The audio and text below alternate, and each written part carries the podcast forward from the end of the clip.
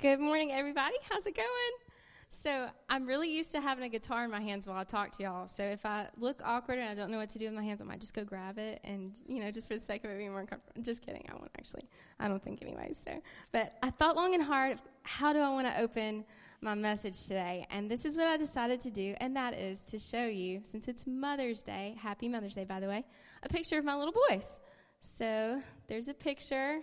Most of you guys know my little boys, but some of you may not, so I figured I'd show them to you. Josiah is the oldest, and he's 4, and Stevie is our little one. He's almost 2. He'll be 2 next month. So the reason why I showed you this picture is because I heard someone else say that if you show someone a picture of your children before you speak, they're more likely to listen. So I thought that might be kind of funny, but anyways, I want to give a disclaimer before I get started. As you can see, my kids are really small, and I'm pretty new in the game to the whole mom thing, so I'm not coming to you today to be like, okay, guys, I have it all figured out, and here's what it is. So by no means am I in that place of life, but I'm coming to you today to celebrate moms, also to bring a word that I think will speak to everyone in the room, even the men. But a lot of what I'm speaking from today is not just from my experience, but from watching my friends or even from watching my own mom, my mother-in-law, my grandparents, and just seeing how they do things. So the title of my message today is Take Care of My Baby. And because it's Mother's Day, we're going to talk about moms for a little bit. But guys, don't disengage. Young people, maybe you're a teenager and you're like, oh, man, it's Mother's Day, so I just get to listen to something about moms, and I'm so not there right now. Just hang tight with me. I promise you it'll make sense in a little bit. So I figured a great way to start this off with our first point is to talk about moms for a little bit, because moms are pretty great, right? So let's see if you can relate with some of these things. The first thing is moms already love their children long before they are born. It's so true. Even before the first sonogram, before they ever see their baby, when they find out that they're going to have a baby, immediate love. It's amazing. A lot of them pray to have children before they even get pregnant. It's just awesome. It's evident. You see it. If you're not a mom, you can tell how much a mom loves their kid by how they plan. They pick the nursery. They wash everything 15 times before the baby's born. They got to make sure everything's perfect and lined up and prepared for this child, right? So have you ever seen a mom take this to the extreme, maybe? Anybody? I have. I knew this girl. She was not a mom yet. We were in, 10th grade. And she sat down with me one day, and she's like, okay, so I'm going to have 5 kids, and 3 boys, 2 girls. They're going to be 2.5 years apart each. And this is going to be their names, and this is going to be their personalities. And I was like, all right, cool. That's awesome.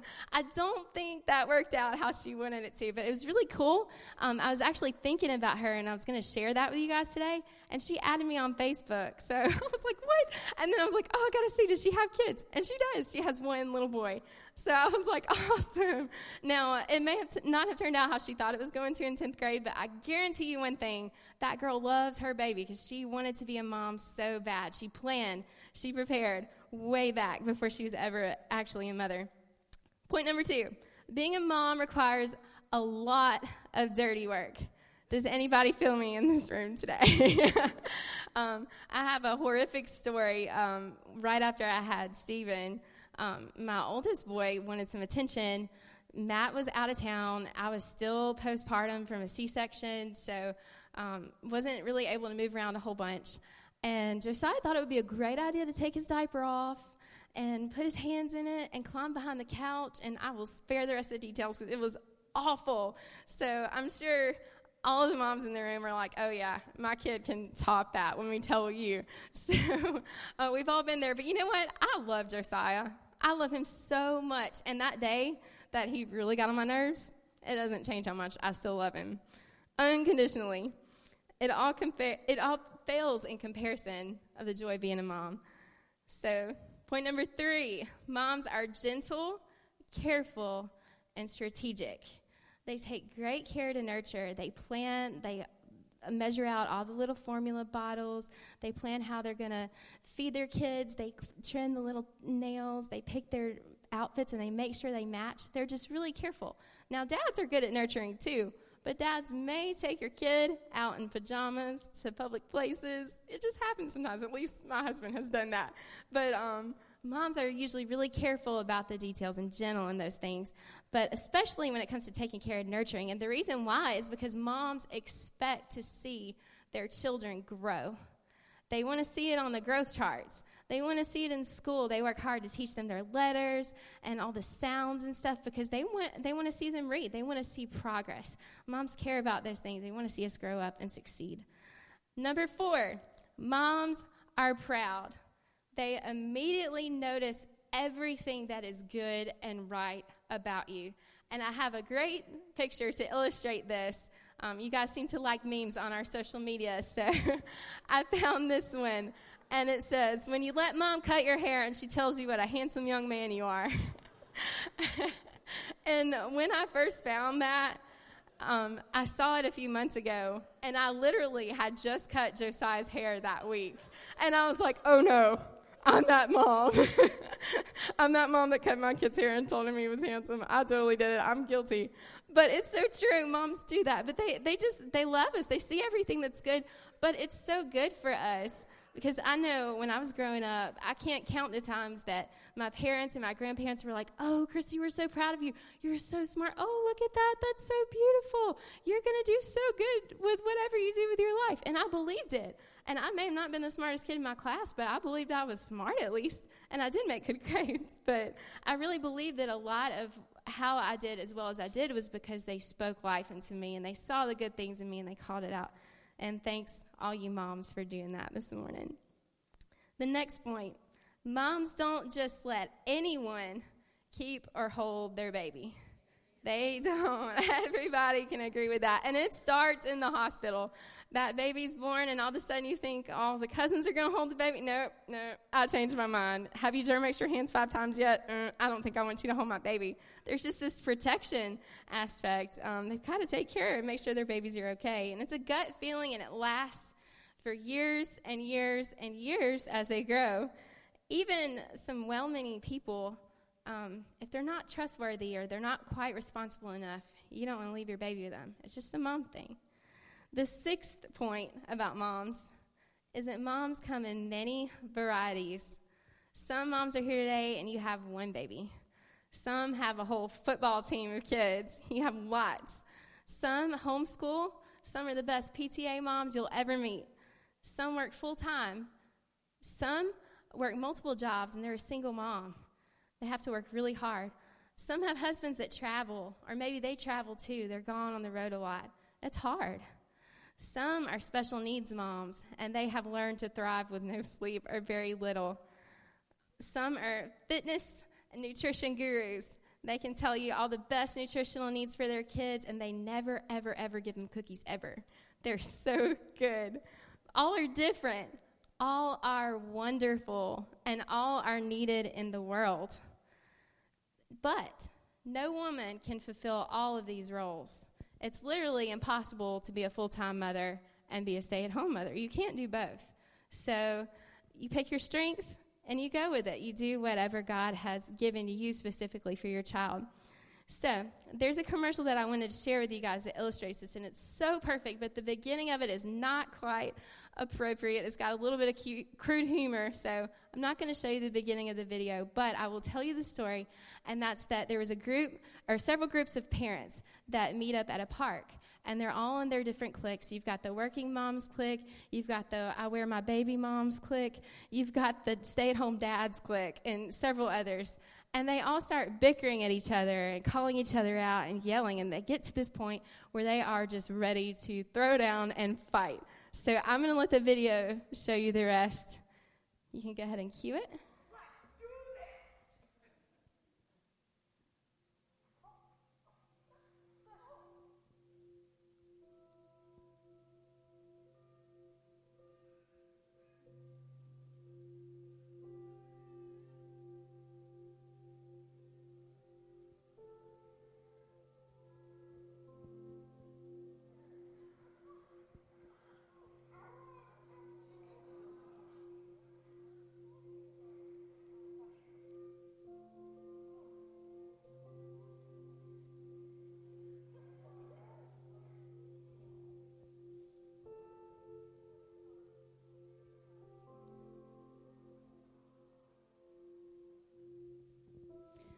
I just love that commercial. And the first time I saw it, I was like, oh, this would be good for a sermon. I never knew I'd actually use it one day.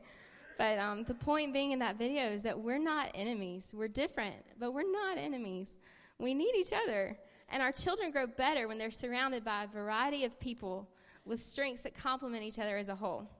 We lose something special when we shy away from other people, and we usually do that either because we think we're better or we think we're inferior to them, and both are wrong. Both are untruthful, and it's not the heart of God for us to separate and divide up into little cliques. We need each other. I want to look at Genesis 1:27, and it says, "So God created human beings in his own image. In the image of God, he created them. Male and female, he created them." It's so cool. What I'm not saying here is that God is a female, because that thought has been thrown out there. That's kind of weird. That's not true. But what I'm saying is that women, females, are also made in the image of God. We usually think of dads and how they reflect the character of God, because God is known as God the Father, and fathers do reflect God's character. But the woman was also made in God's image at the same time, and that's why it's so special that God's word says the two become one. When a man and a woman get married, because they complement each other and they have traits that are different, but together they make a whole that is more like their creator than if they were alone. So it's very awesome to celebrate the fact that all these traits that we just talked about, they're things that God, he possesses those traits as well. So with that in mind, let's go back to these, and we're going to look at them again, but this time we're going to look at them as if it was God and not mothers. The first one, God already loves his children before they are born. Literally, he loves us before we're born. You watched me as I was being formed in utter seclusion, as I was woven together in the dark of the womb. You saw me before I was born, and every day of my life was recorded in your book. Every moment was laid out before me, before a single day had passed. How precious are your thoughts about me, O God. They cannot be unnumbered. I can't even count them. They outnumber the grains of sand, and when I wake up, you are still with me. Psalm 139:15-18. That's one of my favorite scriptures. Jeremiah 1:5 says, "Before I formed you in the womb, I knew you. Before you were born, I set you apart."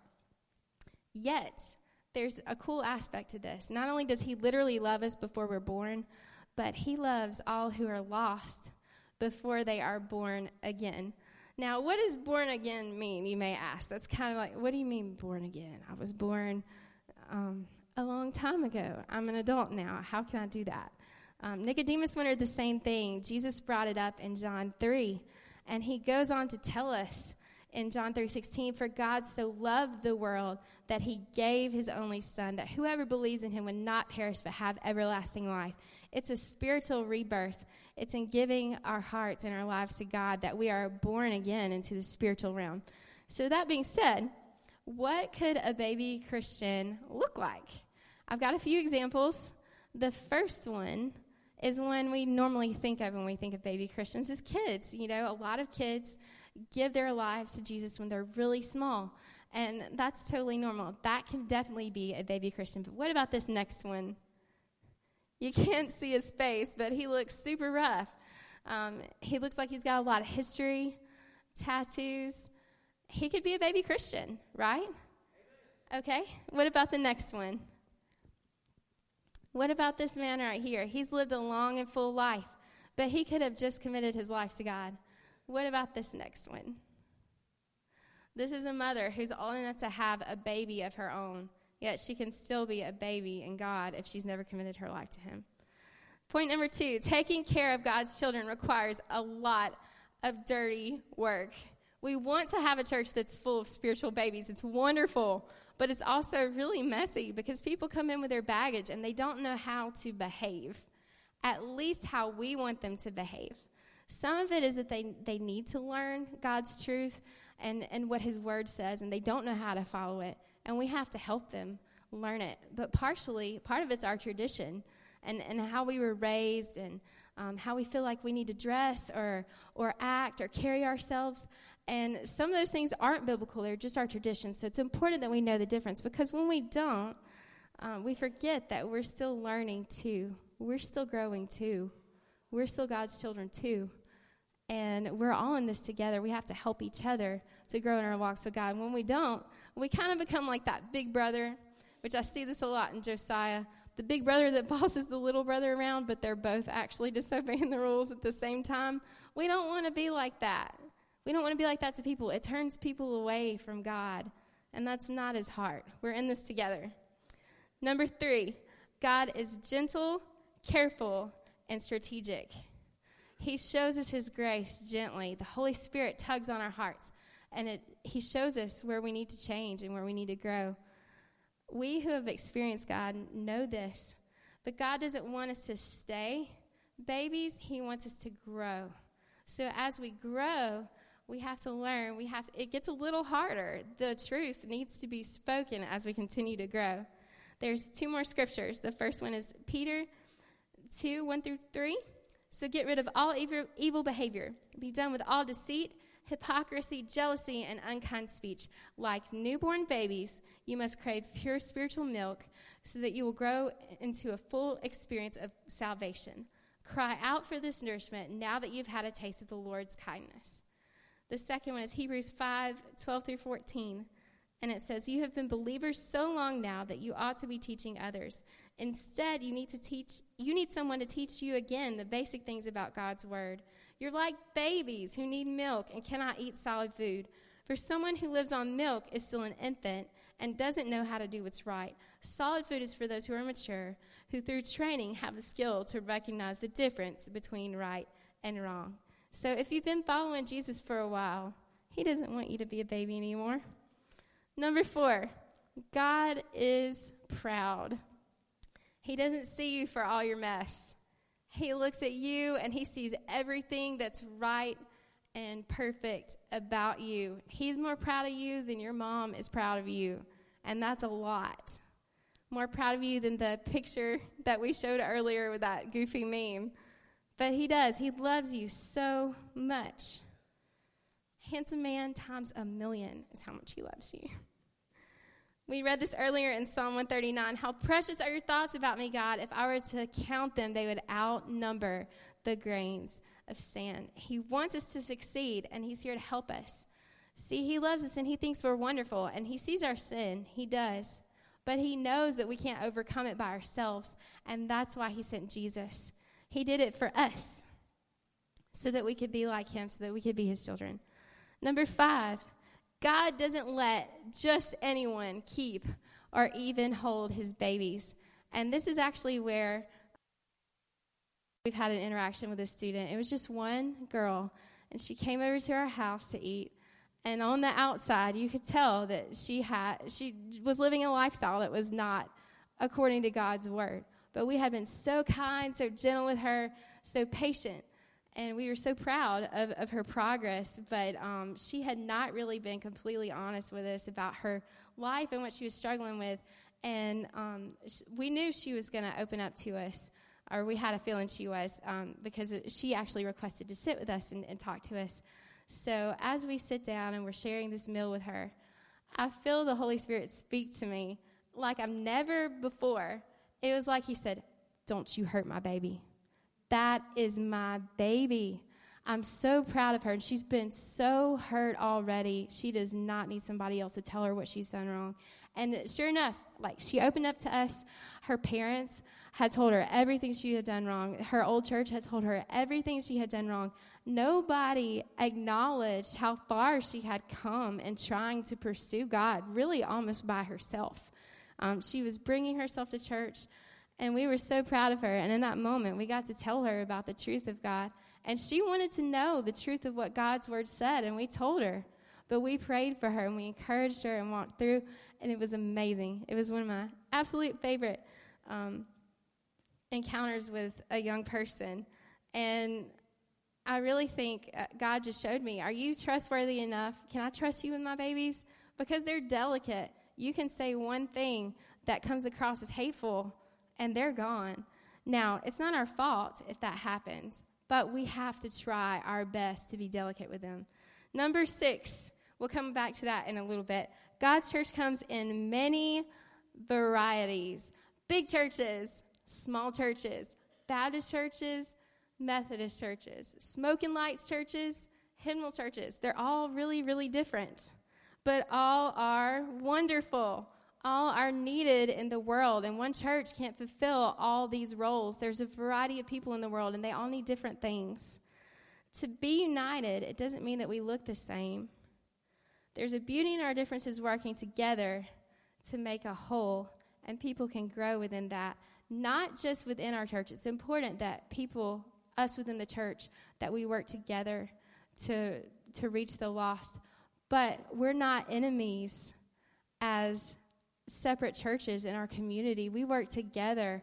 When we see First Baptist, let's say that they grow, that is an awesome win for the kingdom of God and something that's worth celebrating. So it's worth it for us to work together as churches to win the lost. It's his heart. There's two scriptures that reflect this. Ephesians 3:10 says, God's purpose in all this was to use the church to display his wisdom in rich variety to all the unseen rulers and authorities in the heavenly places. There's a difference between division, which is fighting, and variety, which is great. It's a good thing.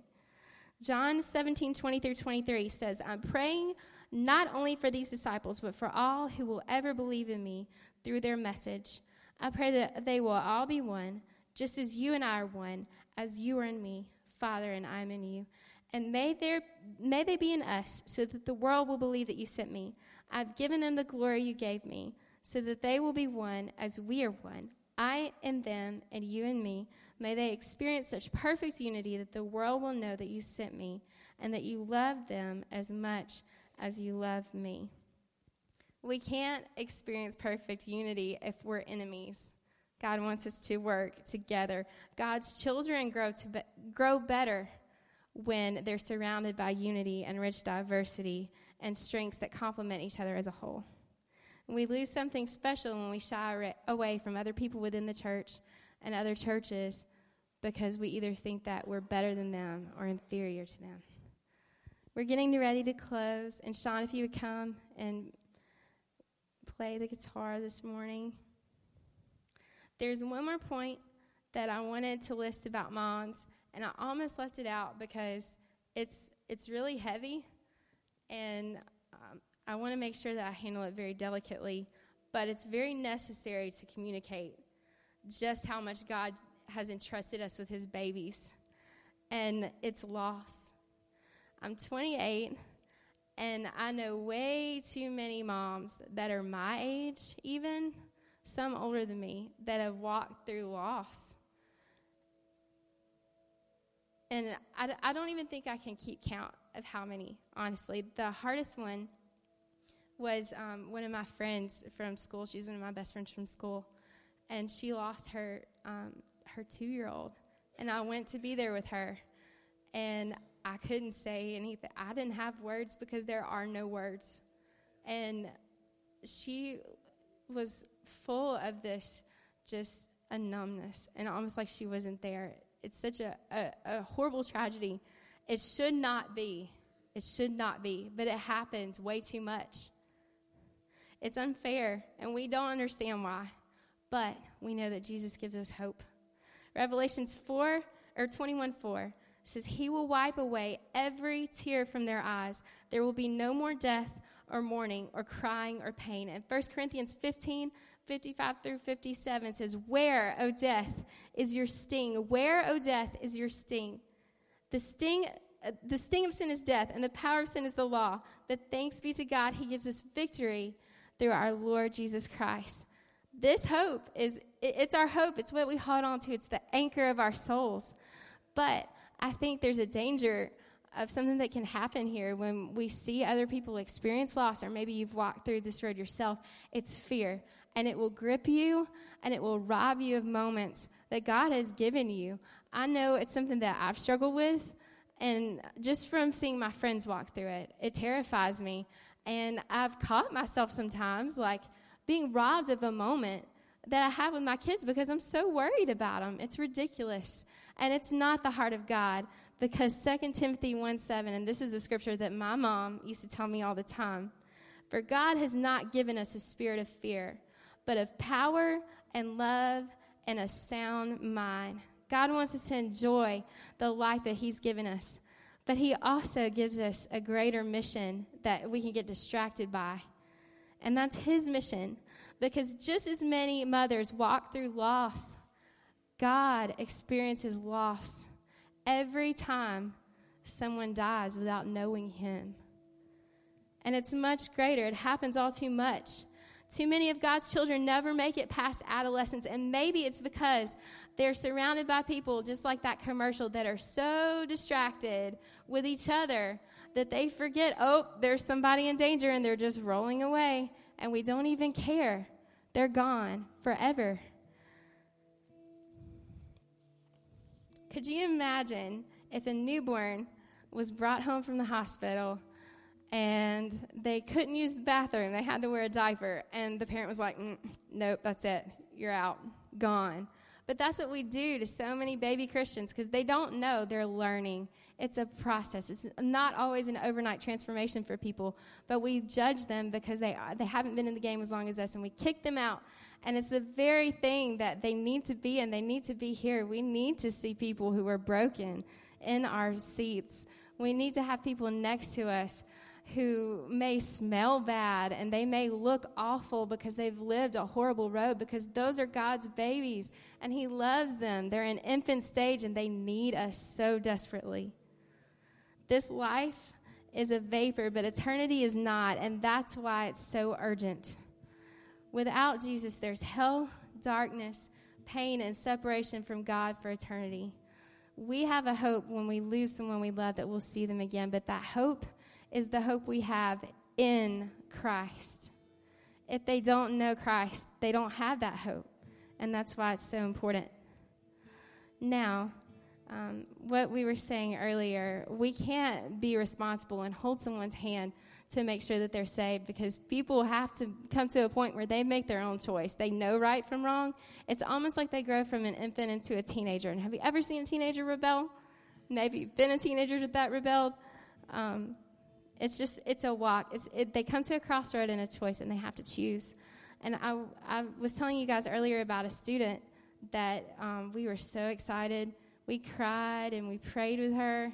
She cried, and she prayed with us. And I wish I could tell you that student that I took such gentle care of, that she was following Jesus today, but she's not. And it breaks my heart, and I pray for her all the time. But this is what we can do when that happens. We know it's not our fault, but we never give up on them. Think about the prodigal son.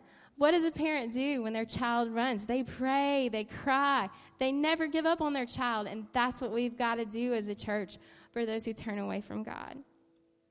There's also a difference between someone who's a baby Christian versus a mature Christian who doesn't want to grow up. That's not good. That's like an adult man still wearing diapers and he refuses to walk. That's embarrassing and awful.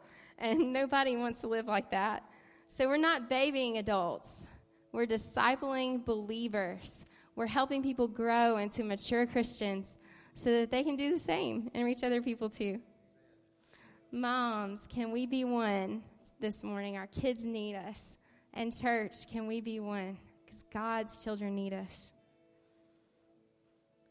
Maybe you're here today and you've heard these things about God and how much he loves you, and you don't know him. I would like to just take a minute to pray for you with every head bowed and every eye closed.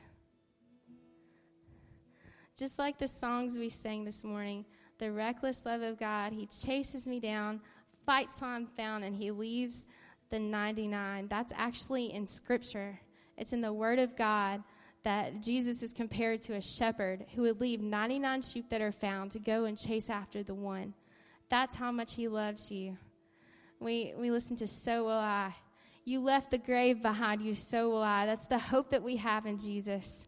So if you don't have that hope today and you want to pray that prayer, would you just raise your hand? Amen. If that's you, would you pray this with me? God, thank you for loving me. Thank you for giving your life for me. God, I give my life to you today, and I come to you in all my brokenness. Mend my heart and make me new. God, I want to give my life to you and help me grow into the mature believer that you want me to be. In Jesus' name, amen. If you prayed that prayer today, or maybe that's you and you were too shy to hold up your hand, you won't find rejection and condemnation here. There's an amazing group of people who love you and they want to see you grow. So if you prayed that prayer, I encourage you, reach out to somebody, talk to them. Maybe you're a new Christian and you're kind of stuck and you don't know what you need to do next to grow. Come to a small group or ask somebody about a small group and what that is. It's a great way to grow. Ask somebody, find a friend that can help you learn how to read the Word of God and connect with Him. The second part of our response time is for the church. It's for us, all who are in the room. Maybe you found yourself comparing yourself to other people within the church, or bickering with other people in the church, or maybe even just like comparing our church to other places. There's people that go from church to church to church to look, but we have to focus more on the kingdom of God and what He wants for us. So if you have a heart to reach people today, would you pray this with me? Jesus, we pray, God, over our church. Lord, I pray for your church, your body of Christ that's so much greater than the assembly, that's so much bigger than Columbus, Mississippi, but all of your church that's in the world right now, God, that you would give us a heart and a spirit of unity that works together, that we see each other not as enemies, but as people who complement each other, who are in the same mission and the same end game. And God, help us not be so distracted by things that don't matter that we miss the purpose and the heart of why we are breathing, and that is to give people the chance to experience eternal life, to see people come to know you, to be born again into new life with you, and to never truly die because they get to live with you. God, we pray over your children who are lost. God, give us a heart and a compassion for those people, Lord, to reach out to them, to love them right where they are, in all of their mess, in all of their brokenness, God. We pray that we would love them and show them your genuine love and compassion and not our own personal judgment, but that we'd reach out to them and help them grow. The third group of people I'd like to pray for this morning is moms. Maybe you're here and something in the message has hit home to you. Maybe you've experienced pain or grief, or maybe you've found yourself in that comparison trap that so many of us moms get into that happens immediately after our children are born. If that's you and you'd like me to pray for you, would you also please raise your hand? God, I thank you for the moms in this room. I thank you for how beautiful and how unique each of them are. God, I pray that you would give them joy as they are moms to the children that you've given them. Lord, I pray if any of them are living in fear, that you would help them remember that that is not from you, that every day from you is a gift, and God, we will cherish those gifts that you've given us, and we'll run after your heart with our lives, whether it be raising our children or being a part of your church or whatever it is, God. We thank you that we are your children, that we are fearfully and wonderfully made, and you love us. God, I pray that the moms in this room would be able to look around them at the moms that are different than them and connect with them and get to know them and maybe learn a strength that someone else has that's totally different from them. God, that we would be closer to your heart and seeing that rich diversity is a beautiful part of your creation and how you've made us. God, we thank you, Lord, for who you are, that you've given us purpose, and I pray that for each person in this room, we would take this and that we would go after your heart, Lord, and pursue all that you want for us, Lord. We thank you that you love us and you love others. And let that always be our greatest mission. In Jesus' name we pray. Amen.